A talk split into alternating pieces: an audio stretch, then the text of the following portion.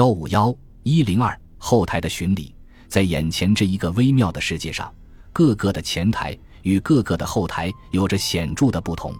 在每一种前台，你所能见到的是光明、美丽与伟大；可是，一到后台就不同了，先前所见到的光明顿时成了黑暗，先前所见到的美丽顿时成了丑恶，而先前所见到的那样的伟大，顿时也成了异乎寻常的渺小。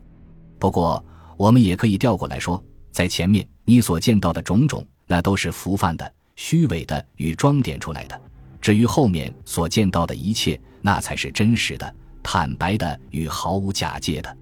基于以上的理论，所以我想把我的笔尖指引读者们到后台去做一下简单的巡礼。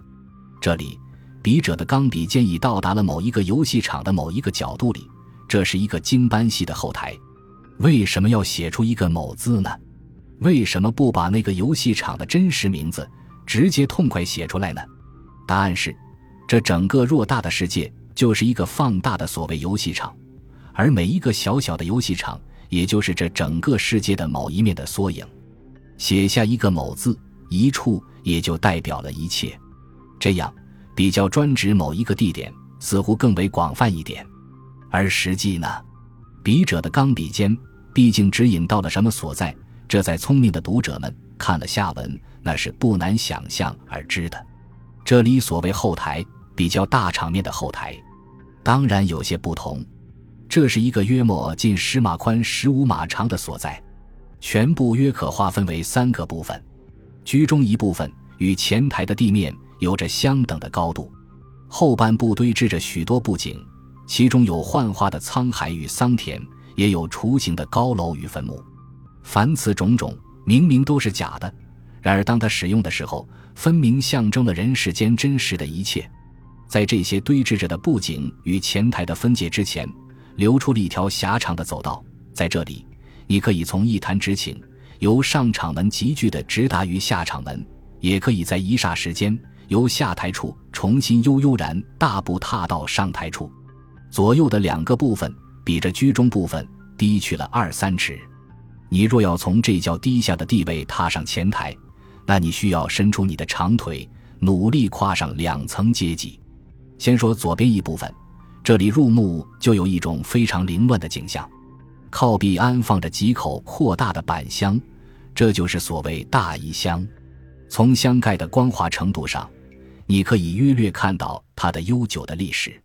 在这些箱子里静静睡着的。有文官穿的官衣与武将穿的靠子，上自帝王穿的大蟒，下至饥寒人穿的富贵衣，可称一应俱全，无所不备。可是这里任何一种新奇悦目的服装，你总无法把它穿上一个太久的时间。靠壁用些木板钉成几个壁架，粗粗一望之间，你会疑惑你走进一所古董店，或是误入了一所博物院。但细细的看。你也许要以为你已置身于一个售货摊子之前，在壁架上有的是实心而永远装不进东西的金色的酒壶，这可以象征社会上的某种镀金的人物；也有永远只供卖样儿、永远不会发光的烛台，更有世上永不通用的金的与银的元宝。你若把它施舍给乞丐，会使乞丐对你叹气。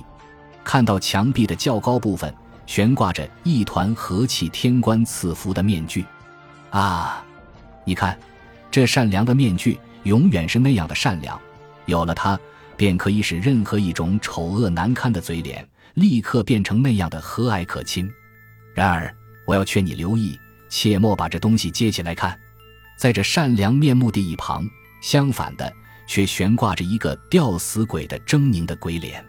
有许多人以为这很可怕，其实并不，因为这种鬼脸无论怎样可怕。它并不会变，而人类的脸有时虽很可亲，但它说变就变，你不能预料到它将会变到如何丑恶的程度。所以结论应该是：人脸的可怕百千万倍于鬼脸。除了以上许多奇形怪状的东西之外，你在这里每一个角度里可以见到许多刀、枪、剑、戟、鞭、锏、锤、抓之类所谓十八般的武器，般般具有。这里有象征八十一斤重的大刀，有银样的蜡枪头，更有大的可怕，而其实是并不经久的空心大锤。假使你想用这些东西作为一种闪电或锤击战的武器，那你不用请教瞎子算命，你也可以推算出一个准确合理的结论。以上是这后台的五倍，除了五倍，还有文艺里，在涂满臭虫血的墙壁的空隙间，随处你能发现那些似通非通的旧式诗歌。你也可以看到某某人，我把你这大胆的奸贼，等等的白描散文，啊，妙文非常之多。可惜在这动乱的时代，文章并不为市面上所重视，因而笔者预备收转笔尖。不再加以贪多的囤积，在这整个的所在，最触目的东西，要数到那个高供在壁架上的小小神龛了。这神龛虽然不满一尺高，但是相当考究，外面居然张挂着黄绸的神位。在龛子里，一张由大红大紫而渐变成灰褐色的狭纸条上，写着“一宿星君之神位”的字样。这就是世俗所传的老狼神。据说人们供奉了他。可使颜面增加一重厚度，而便利他们的摇尾乞怜或斜肩谄笑的事业。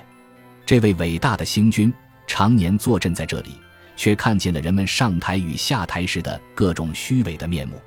啊，可怜的神啊！我告诉你，当人们需要你的时候，他们拿香烛供奉着你；但是他们在不需要你的时候，他们便每天请你吃些灰。总之。在这整个的狭小的所谓后台之中，所能留给你的，只是一种凌乱不洁的印象。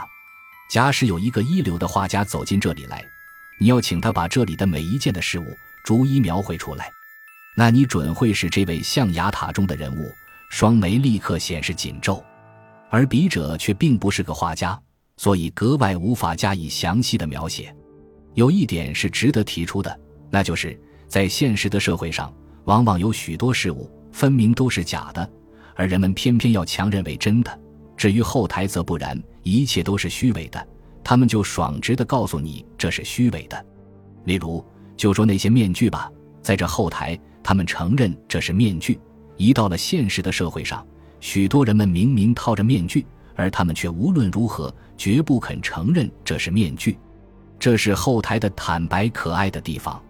然而，无论可爱也罢。不可爱也罢，我的笔尖却不能永远停留而不前进。这里，笔者仅向那位吃灰的艺宿星君鞠一个躬，道一声打扰，便暂时抛弃这些奇形的静物，而用我的钢笔尖把读者们指引到一种较有生气的目标上。